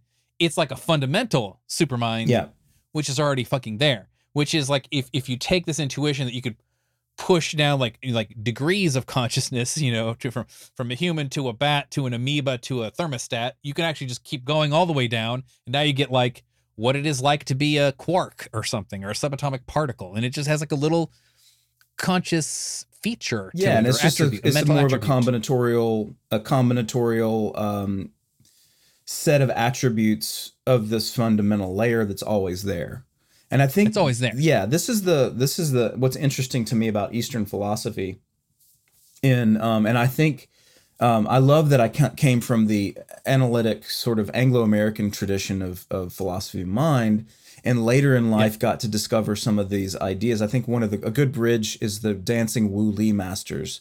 Um, Yes, that's a great, that's great the other one. yeah, um, but uh, that was one of the bridges. But then later on, I started just you know getting into the Vedic traditions and you know non non dual thinking, and um, and it, you know I, I I really want to caution. I mean, there's a lot that you can that's ancient and mythopoetic, and and you really have to to to disentangle some of the some of the beautiful, clear philosophical imp- insights from the mythopoetic aspects, but don't jettison them because they're going to give you Exactly. a mode of understanding that you might not otherwise be able to to grasp. You know, but for the intuitions, but for the intuition pumps that these that these mythopoetic um, m- modes of understanding provide. And I know this it Yeah. sounds like it's at odds with science, but I don't think it is. It just it goes more to the ineffable um, yeah, uh, quality of of some of these some of these things because after all, it's our subjective states we're talking about, right? It's it's got Yeah. to do that at some at some level, and this is why I think jettisoning philosophy is about ideas as AI progresses and neuroscience progresses. But it's also important that we keep all kinds of philosophy in the mix. And Eastern philosophy is an interesting one. It goes back to Agreed. your uh, your Berkeleyan idealism and your simulation theory and and some of these you know ideas of panpsychism really are like we are not separate from these phenomena. We are all a unitary consciousness. Um, we are a- that unitary consciousness is an aspect of a physical substrate that can be apprehended through different means, which Yeah. we might call the objective or scientific, but Yep. they are still part of it. And and and so the you know mystical understanding, you know the enlightenment understanding of of Buddhist monks in uh, in, in um, meditation and those enlightenment experiences, these mysteries or paradoxes seem to collapse in on themselves to understanding.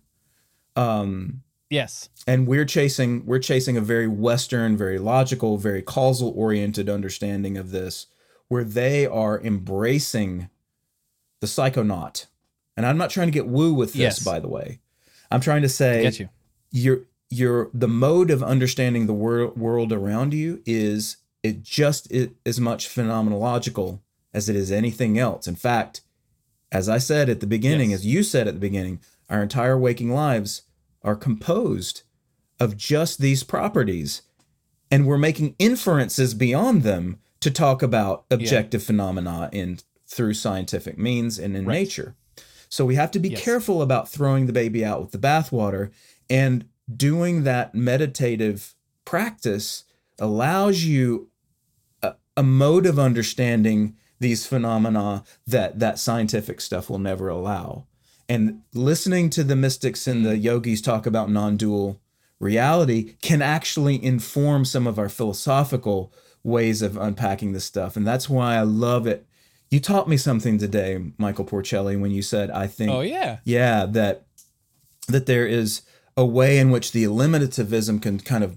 kind of bend around and come in contact with the panpsychism Yes. you know that Yes. and and i think the the the yogis give us some potential path to, to doing that at least not understanding it and being able to articulate it in the ways that western philosophers are familiar with and want to have. Because we we we we love dialogue we love sharing knowledge through language. Um but there are other ways of having shared understanding and it's like try this subjective try having this subjective experience and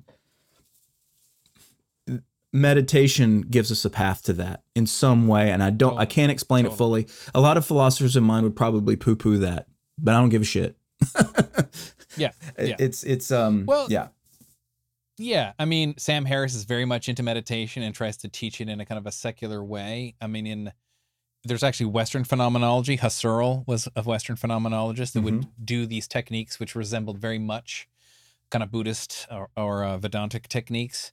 I think the Buddhist and Vedantic systems are way more sophisticated for doing this kind of stuff. yeah Um, but in a way, it's not surprising. I, I just want to, you know, forward the concept in the middle of this conversation here of naturalism, which I feel like encompasses everything that we just talked about here. yes it does In a way, like reality, one way I put it is like reality is just contiguous with itself, right? This idea, it, whatever you want to call it, it's all interconnected, right? It's all one. The one is many. The many is one, right? There's not some there's no place where we we could like you know penetrate downwards inwards into with our microscopes or outwards further and further and and like discover some kind of like fundamental fissure in reality right even if it's the multiverse or whatever the the various conceptualizations of the multiverse i mean there's still some sense in which it's like contiguous right if even if you if you take the many worlds interpretation of quantum physics like there's you know, okay we can never perceive these branching parts of the wave function but you want to know what like like they're still connected to the wave function Yes. that we're inside of That's right. like And even though you and I can never share our sub- subjective states, at least we don't have any kind of understanding for how one might do that. I can't be in the Porcelli subjectivity. Uh, I can't have your window Right. on the world from there in in, in San Right. Diego, nor nor can you have my window on the world from Austin. But it's not just the it's not just that there is a contiguity there, but there's also a separateness. The mystics Yes. speak of the illusion of separateness and the Yes. and the and the unity of, and the cont- contiguity or continuity that um, right whose features can confuse us into thinking everything is decomposable decomposable into parts um, and we need to do that decomposition in order to, to to make some sort of analysis or evaluation in sort of western logical terms telling linear stories. But we also i, I you know don't don't throw the phenomenology out with the bathwater Yes. is what i heard you saying. We can't do that and and and that that idea of all of us being connected to a super phenomenology um, Yeah. is is an interesting at, le- at least direction of inquiry, and and there are multiple ways to to conduct that inquiry, including meditation. Totally. And if you take this naturalistic idea, we in a way it it doesn't surprise me, right? It doesn't surprise me of the if you do follow the introspective instructions like a Vedantic or a you know a Tibetan Buddhist or something, and you go like and you do that kind of like inner space direction and you become like super fucking expert at it right? And you read their scriptures and you talk with the monks and you guys are meditating you know 12 hours a day for like you know 12 years or 20 years or whatever it is that they're doing.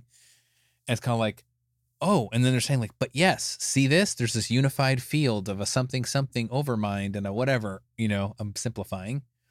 But then you go the other way. This is the wraparound thing. You weigh out the physics way and you're like it's just one quantum wave function right? Like is this at this point simply two different languages? And this is a little bit of like bringing in philosophy of language. Are these just two different languages that we're using to essentially describe the same thing. You know in uh western philosophy we've called this like nu- neutral monism. Sometimes it's called property dualism. Mhm. sometimes there's nuances between those two things. But whatever this is it's sort of like hey it's like the elephant right? With the we're just touching different parts of the elephant. Right. We're like we're looking at it from a different approach. Or you might say from a a behavioral inquiry way or a pragmatist way you could say like look take these actions and those actions produce an interaction with your environment that that brings forth the world right? This is the kind of you know ken wilber will say this sometimes right? It brings forth this world where you will see it and understand it. But but in a way like uh you know the way that um you kind of get in the world of arts like these uh, you know this uh this resembles that or like these kind of motifs or like echoes right? This this verse of the poem rhymes with that verse of the poem or or that tune from this jingle in the commercial reminds you of this classical song from over there or whatever it is you know like you could see these different art movements sometimes recapitulate previous art movements. Like what are these resemblances that are kind of there? It's like yeah eh, it- there is some weird resemblance when you like do the friggin' physics way out this way or you do the friggin' introspection way out that way.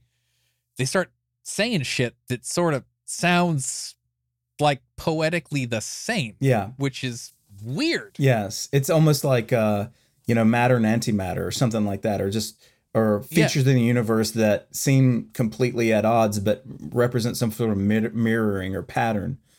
You know, and I, I, I wanna, I wanna go back quickly to something you said a minute ago because I don't want to close uh, without having done so. Um, because as, as much as I want people to be psychonauts, right, to explore their consciousness, and and, and particularly Yeah. through meditation. And I'm a baby uh, in this regard, but I think it is so very important to do so. Um, that n- neither you nor I in this episode we are committed to, as you put it, naturalism. Uh, what what what the the philosophers of mind called physicalism. Okay, so talking about meditation, talking about phenomenal states does not commit us to anything to anything that exists that is a non-physical stuff. So supernatural supernatural, no supernatural right? To be is to be causally effi- efficacious, right? There is no entity mm-hmm.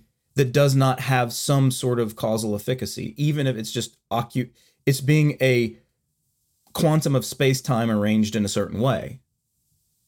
That that at least Yes. is a man. It, to be is to be manifest in the universe in some way, and that has causal implications. Okay. Yes. So no, at no point, even when you get into the mystical, even when you get into the mythopoetic, even when you get to the noetic and the ineffable, uh, uh, where where you are not committing. At least I'm not committing, and I I want I want to ask you this question.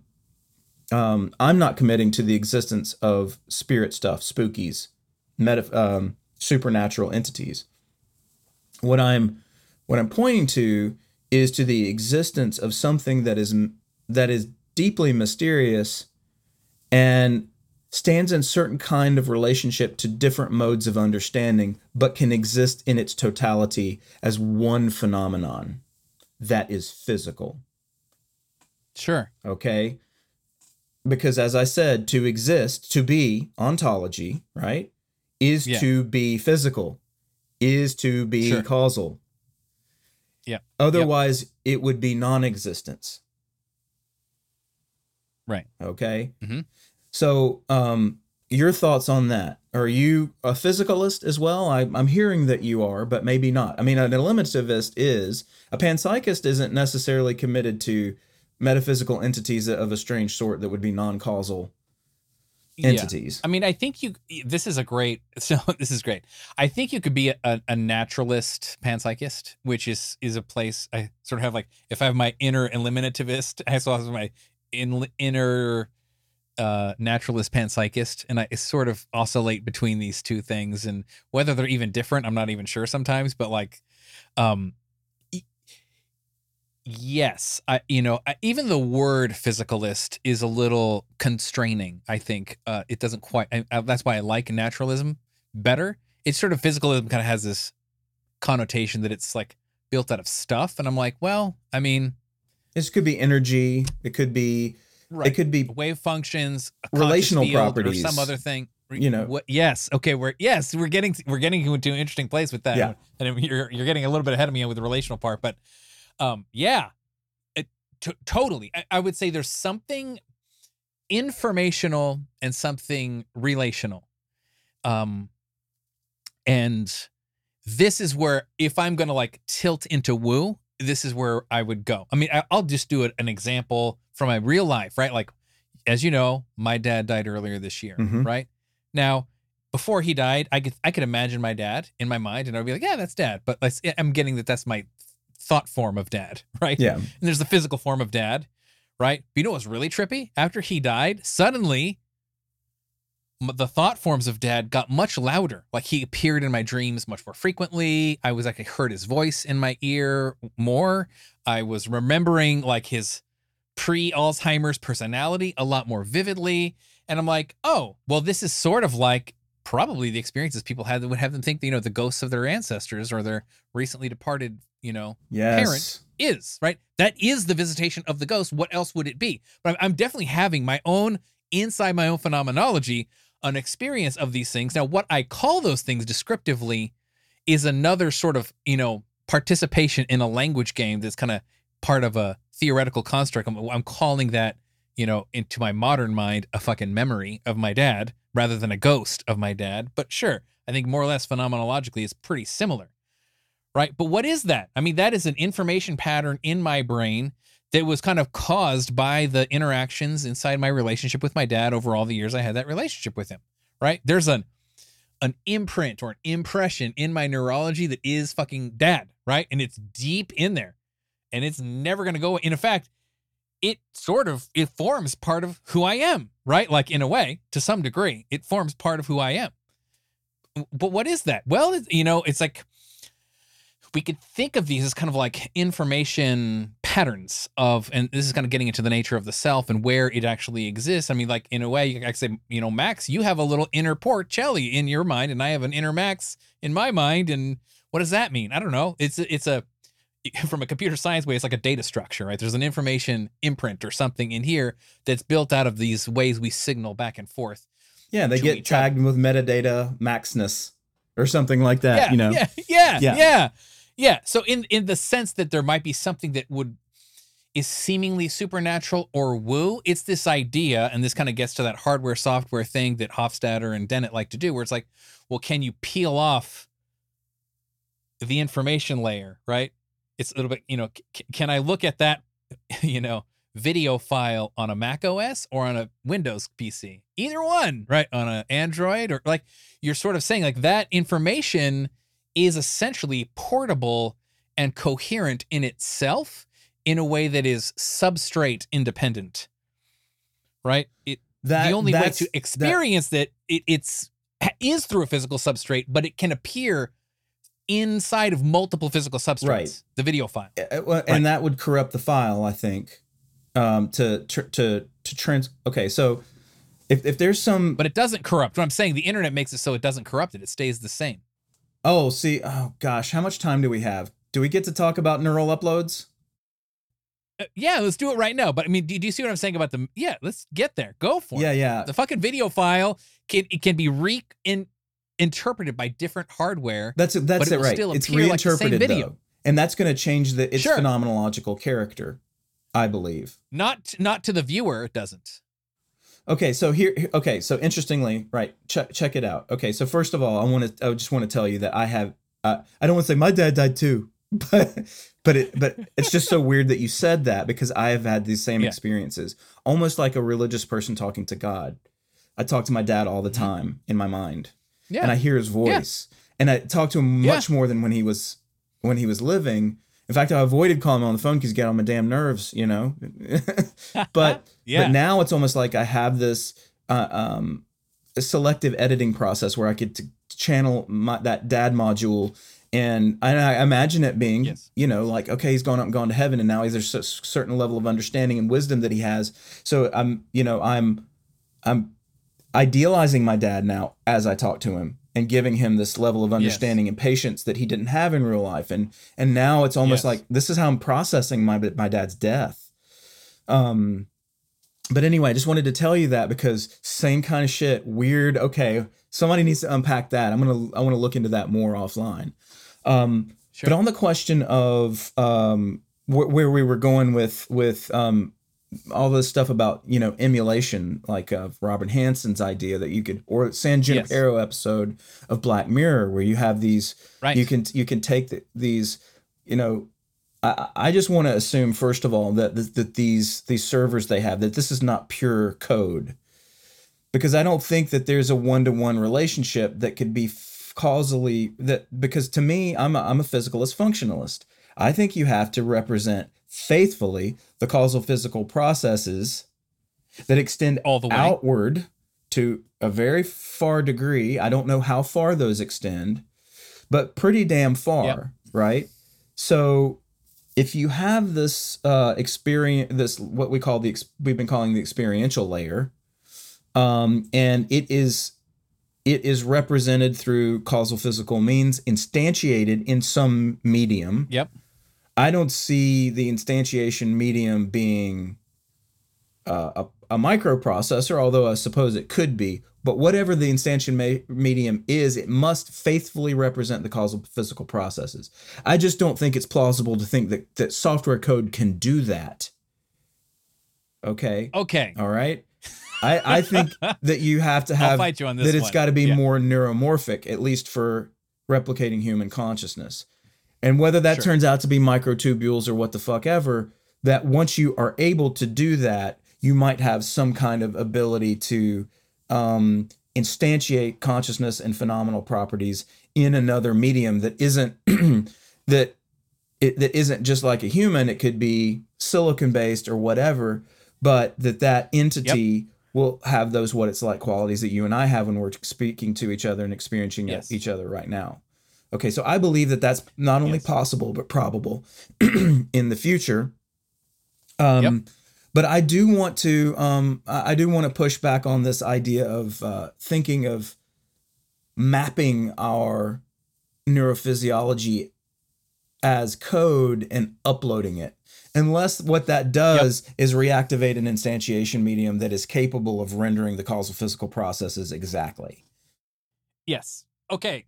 Well, I mean, there's a way I will agree with you, and I think I will disagree with you. And but I want to just rewind to where we were because we were leaving off on like the woo part. This is where I get a little bit woo. Okay. Is um if I think of just information as a kind of a quasi supernatural substance, right? It's I don't think of it as supernatural, but like there is a way that if you sort of like look at information theory in its purest form, it's ve- the- or math in its purest form, right? It's like whatever it is, like if you're a math Platonist or whatever your philosophy of math is, like whatever the fuck that shit is, is like it's like pattern per se, right? That's what it is. It's just patterns independent of any physical instantiation.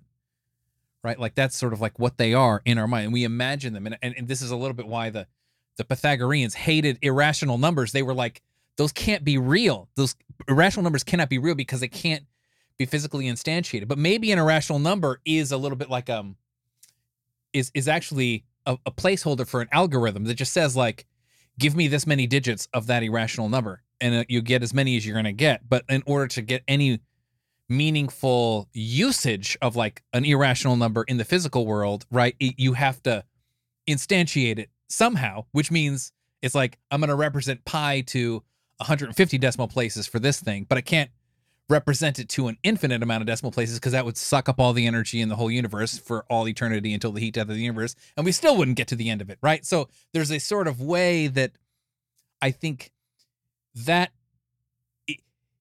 kind of puts an upper limit on the the spiritual nature, I suppose, of of math. But I sort of said the closest thing we've got to something like this is this world of information and math. Because we can do it all kinds of places I- in all kinds of ways. This is where uh, you, you you'll It's you will woo. lose me. Okay. it's woo though. It's it, No? it it seems woo to me because I just don't get it. I've never, you know, when you talk about postulating mathematical entities and things like Yeah. that, um, mathematicians are so fluent and so conversant in in this stuff, and I'm terrible at math. But that is not it's not the same as having some sort of philosophical insight about maths. Right. I Right. I wonder if my lack of mathematics training um, means that I haven't been able to fully appreciate or apprehend those kinds of insights, like the the nature of uh, mathematical entities of certain sorts that they have in nature. Are they real? You know, those kind of philo- philosophy maths questions. Sure. But I understand Yeah. why you think that this could be related to the question of consciousness. Yes. So so let's just set aside like I'll, I'll just say I'm not a math Platonist. I don't think that there are some quasi actual spiritual math entities in some Platonic realm. I actually think they have to be physically instantiated, which brings me back to naturalism. But right? what is Like, the thing that still- is being instantiated? the thing that's being instantiated is a pattern, Right. So, which is where it gets kind pat- of so this is- it gets kind of woo. Right. Pa- pattern is a set of relational properties. Is that what information is? Yes. So this you're kind of getting to my favorite thing. Like there's um there's a uh in in the in the history of western philosophy there's this this idea of like what is an in inherent attribute to an object Mhm.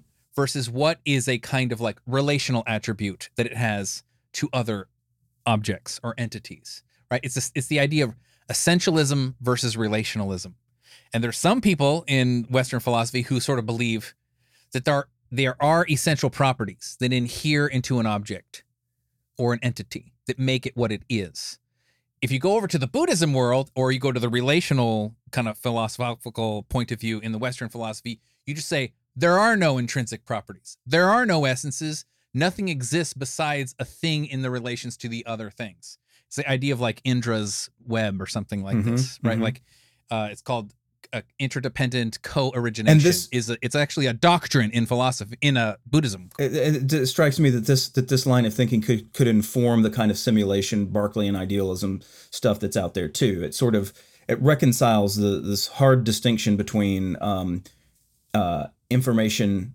and relational properties on the one hand, and causal causally efficacious entities or physical stuff on the other, because it's energetic. Right. What is energy? Energy is also a set of relationships. All the way down, it is just information.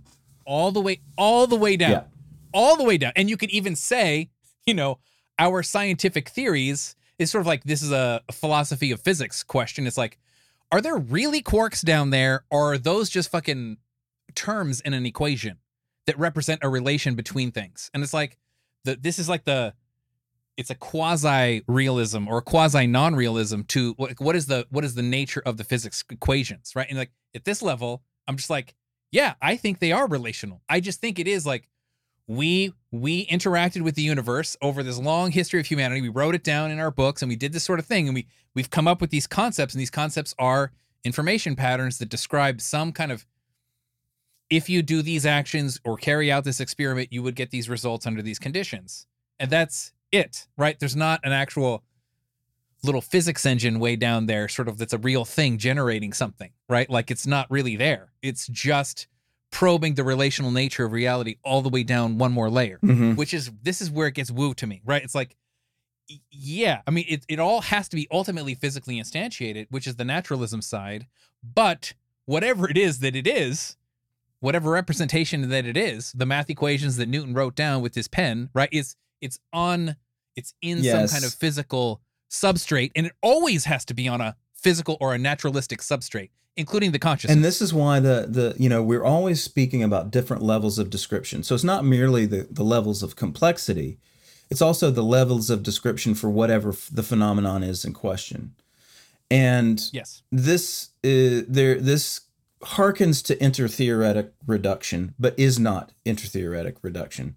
It is Mhm. it is in the properties of complexity theory, or in in better even perhaps uh, integral theory of Ken Wilber, you know, talking about the relationships between wholes and parts, but also Yes.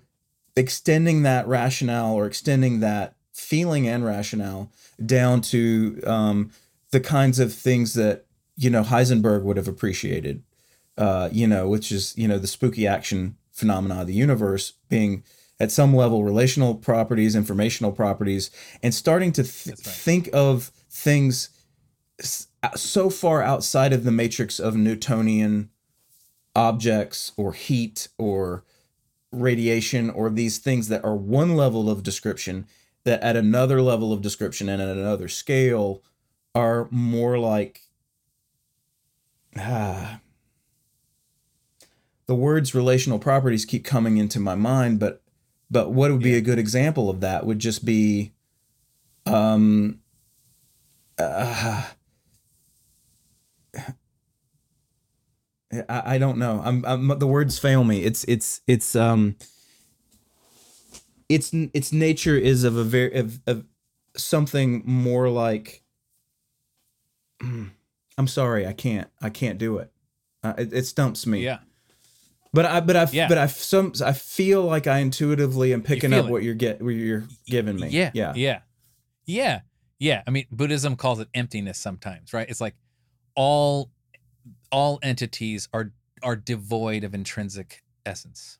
Is just fundamental. They only exist in relation with each other. They only have any perceptibility in relation to other things, which makes sense, right? This actually kind of brings the consciousness full circle, right? It's like I don't know there's a max unless I'm seeing the max come through my portal, right? Like or my mm-hmm. window, right? Yeah. It's like it's the interaction that gives rise to even the thought pattern that there is a an entity out there or an object out there or that it has properties at all, right? It's like the dialogue that we're carrying out or it's like the the probing of the world with our instruments of scientific discovery. And then now let's take this all the way to where we left off with the simulation, Well, and it's right? It's, like it's it's quick. Just really quickly before before you close on Yeah. that because we should close, and I don't want to. we do. I don't want to because I love this shit. it's fun. But um, Yeah. you know the um, the idea in philosophy of science about um, uh, unobservable entities, right? Unobservable entities really push back against this Baconian empiricism, right? It's Mhm. almost like you have to theorize them in order to know them yes. which inverts the process of philosophy in the philosophy of science in most ways right so Yeah. look it's always you know hypothesis test the hypothesis and so on but right. but with unobservable entities or non at least as yet unobserved entities you have to almost like have layer, layers of inference uh, that let's see how to explain that you have to have a, a certain level of uh, inference machines that are the sort of causal matrix of what happens in proximity to those entities in Yes. order in order to be able to even indicate or ostensibly um, you know somehow uh, postulate their existence yes. yeah and then and then what Yes. gets tested is are these these kind of inference systems Yes. it's very it's a very The- strange disconnected way of doing science but something like that's got to happen with sci- consciousness too this is what's happened with science like the instruments themselves are uh built out of theory, right? This or this concept in philosophy of science that observation is theory laden intrinsically. Yes. It does break down whatever we want to call like the the orange meme modernist conceit about what the fuck we were doing when we were doing science, the Baconian. It's just not that what correspondence theory of truth, and we're just observing a thing. Just no, we, ne- we never are. Our eyeballs are theory laden because there's a whole science of optics that makes our eyeballs work. But we didn't know that when we started doing science 500 years ago or whatever it was. We were just looking at things, right? But then we like did so much science that we like went like, whoa, our eyes are actually only perceiving this amount of light. They're not perceiving all of the light, Yeah. right? And like we're building these instruments and like, what the fuck is those little traces of those lines that you get? Like, this is the particle accelerator that smashed these things together. Is that, are those lines like what the particles did? And you're like, kind of, but you're like, you're actually talking about like many, many layers of an instrument that has a tiny little mini physical response. And it's just, right? Like in these de- detectors inside of a tube, and they are all wired up to another thing. And then somebody goes, "Let's make a graphical representation of that," and they go like, "Oh, that's a graphical representation of whatever that fuck that was." Okay, what is that? Like, are you looking at what it did? No, the instrument is itself many layers of theoretical construct in, like you said, in proximity Nested. to the Nested. to the phenomenon. Yes. Yeah. And and it's it's almost like Yes. we have to deal with uh the these net a, a series of nested theories in order for science to to to progress in the in these domains. So it's almost Exactly. like the Yes. mathematicians and the uh, the the physics theorists